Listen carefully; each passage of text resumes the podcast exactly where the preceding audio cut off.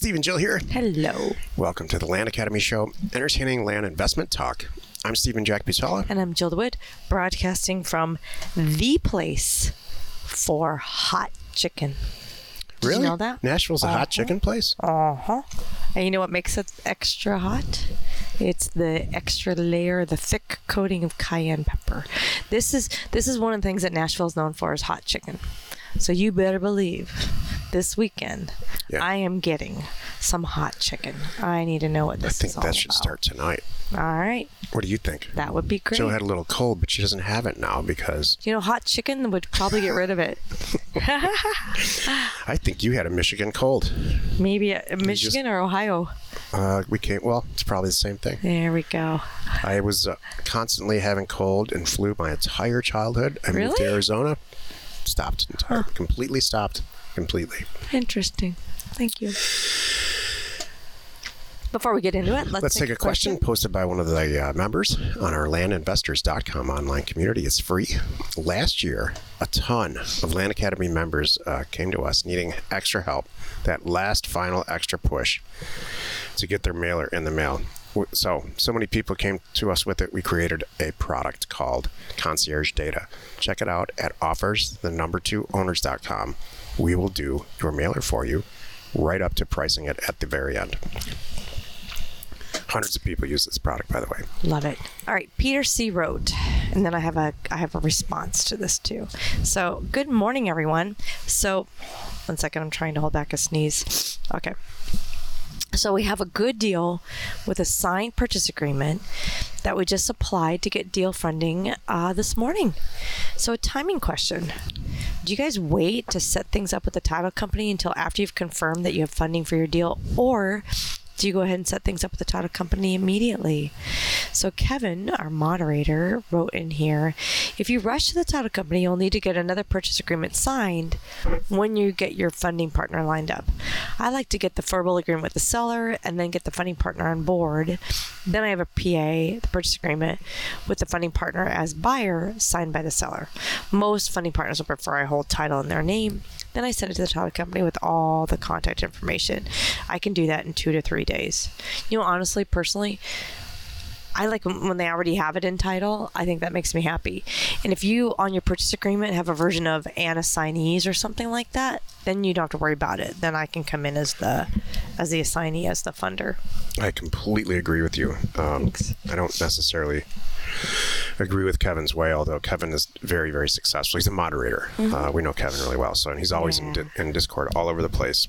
What Kevin's way doesn't accomplish is immediacy. So you want to tell the seller, "Yep, I'm opening escrow. Here's the uh, the escrow number. We are going to move forward with this transaction, and please wait to hear from Sally Smith, the escrow agent. She should be calling you today." You can, and it's much easier to do this if you if you have an escrow agent you've done a bunch of deals with. They're going to say, "Oh yeah, that's Jill's deal again." This, she does this all the time, um, and it's going to be fine. Great question, uh, and you can do it both either way. But purchase like agreements, lock it in. purchase agreements to us investors are teetering on insignificant, although yeah, you probably should have one. And but if you in the rest of the world, the real estate world, purchase agreements are this golden thing that everybody coddles, you know, because they're so set up to force you to do a transaction once you sign it. That's just not the way we do it as investors. A real estate agent purchase agreement is a quarter of an inch thick. Ours is a single piece of paper. I know that's and funny. um, so if you come to us as a real estate agent, you're everybody's. This is a great because this is I'm not into talking the about show. making land transactions too Dude, difficult. Why don't you start the show and tie Today's it in? topic: Yeah. making land transactions too difficult. This is the meat of the show. Brilliant. A purchase agreement needs to be one page to buy and sell a piece of real estate, not a quarter of an inch. Well, Jack, how did they become a quarter of an inch? A bunch of lawyers got involved at the state level um, because case after case of lawsuits and lawsuits and upon lawsuits for certain things made a contract Like an lead-based inch paint. a quarter of an inch thick. The vast majority of the stuff doesn't apply. There's all kinds of financing contingencies. Doesn't apply to us. We don't get financing. So Right. uh, that's uh, one great beginning example of making stuff too hard. What the show's really about, in my opinion, is uh, relatively intelligent people who maybe have a little dash of OCD or uh, some related pro- mental problem. I know about this because you know I might be, may or may not be one of those people. Mm-hmm. Can make things too difficult. I'm going to tell a very quick story about how I got into the land business, and it's this very exact reason.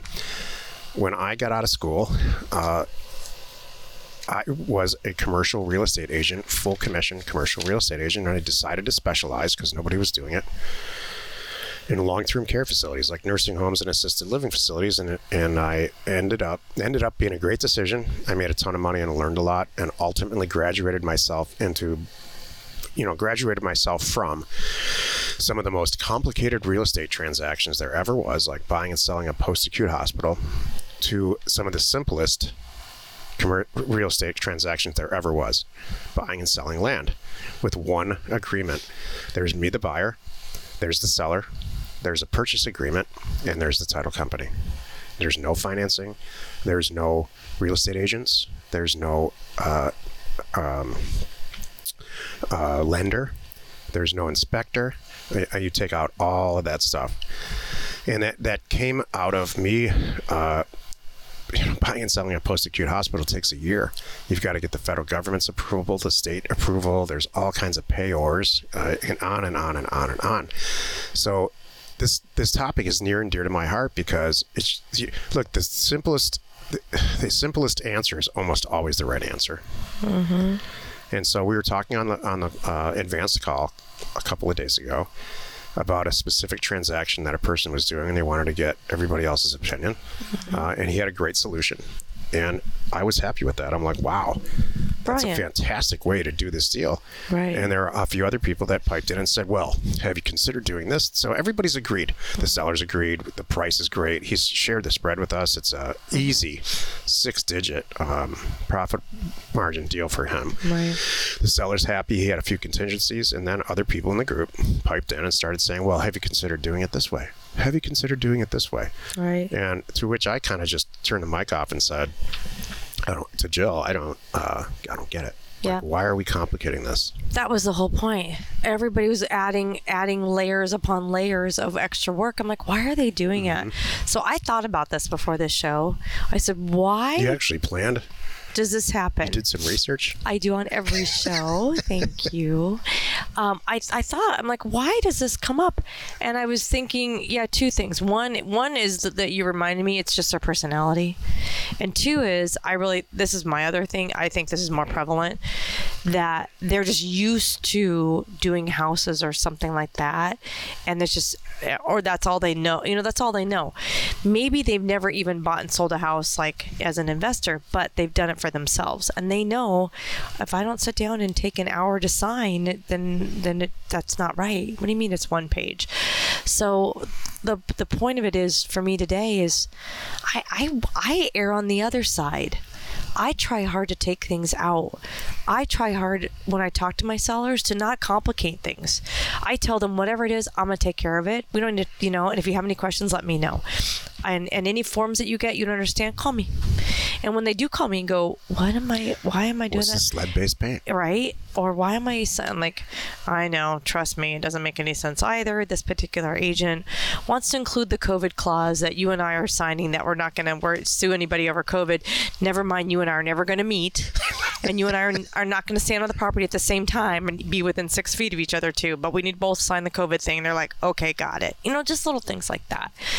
It's just, uh, it's it, it it angers me a little bit that people don't take a step back uh, and really look at the big picture and only do what is necessary and just some people like to throw maybe it's two i have a third reason maybe they just want to feel more important maybe the bigger the stack and the more that's going on they just feel like they accomplished a bunch of stuff i don't know Oh, that's true. okay Let's take a big, a few steps even further back.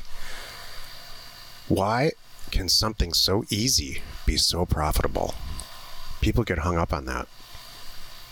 oh oh i should Here's have the, worked for here's it the type of yes. oh if i'm Here's the- making 80 grand i should work for it no the- not necessarily Here's the type of personality that has that has this this That's that brilliant. internalizes this type of stuff.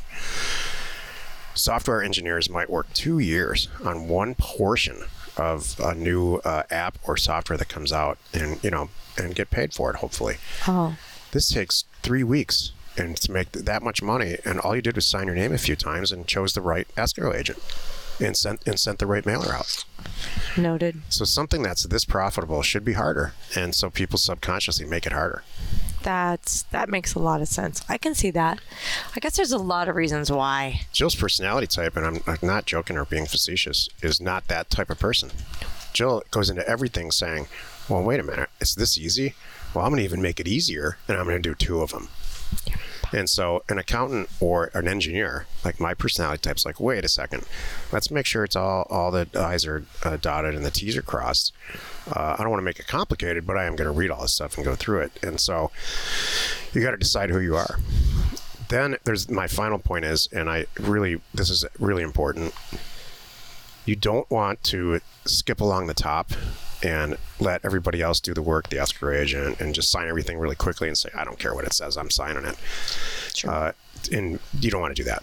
You- You need to learn how to do this, especially when you're new, and read everything and get into Discord and ask everybody all kinds of questions. That's why you're a Land Academy member, Right. because there's a ton of us that have been where, right where you are. So you have to ask yourself who you are. But making this real complicated will end in a brick wall. Making it too easy, brick wall. So, but make it, you know, as you go. Thank you. Easier is better. Happy you could join us today. Five days a week, you can find us here on the Land Academy Show. Tomorrow's Jack Thursday, and I'm going to talk about why hope is not a business model. You are not alone in your real estate ambition. I love that, by the way. I can't wait to talk about that. I have some stuff to say. Good. Hey, thanks for tuning in. Hey, and make sure you connect with us on Clubhouse. We are there on the first and third Thursday of every month at, I believe it is one o'clock Pacific time. But you know what? Check it for yourself. Go to Clubhouse, find the land investing group. That's us. Follow the group. Find Jack, find myself, follow us, and then you will know for sure because you will see the schedule. So it's, but it is the first and third Thursday of every month. And join us. It's like a live radio broadcast. You get to raise your hand, ask us questions. It's pretty darn fun. This one now loves it. Yeah, it's like having your own radio show. Yep. It's really uh, good to have. This is one way communication into the camera. It's great to have two way communication. Exactly. We are Jack and Jill, Information and inspiration. to buy undervalued property.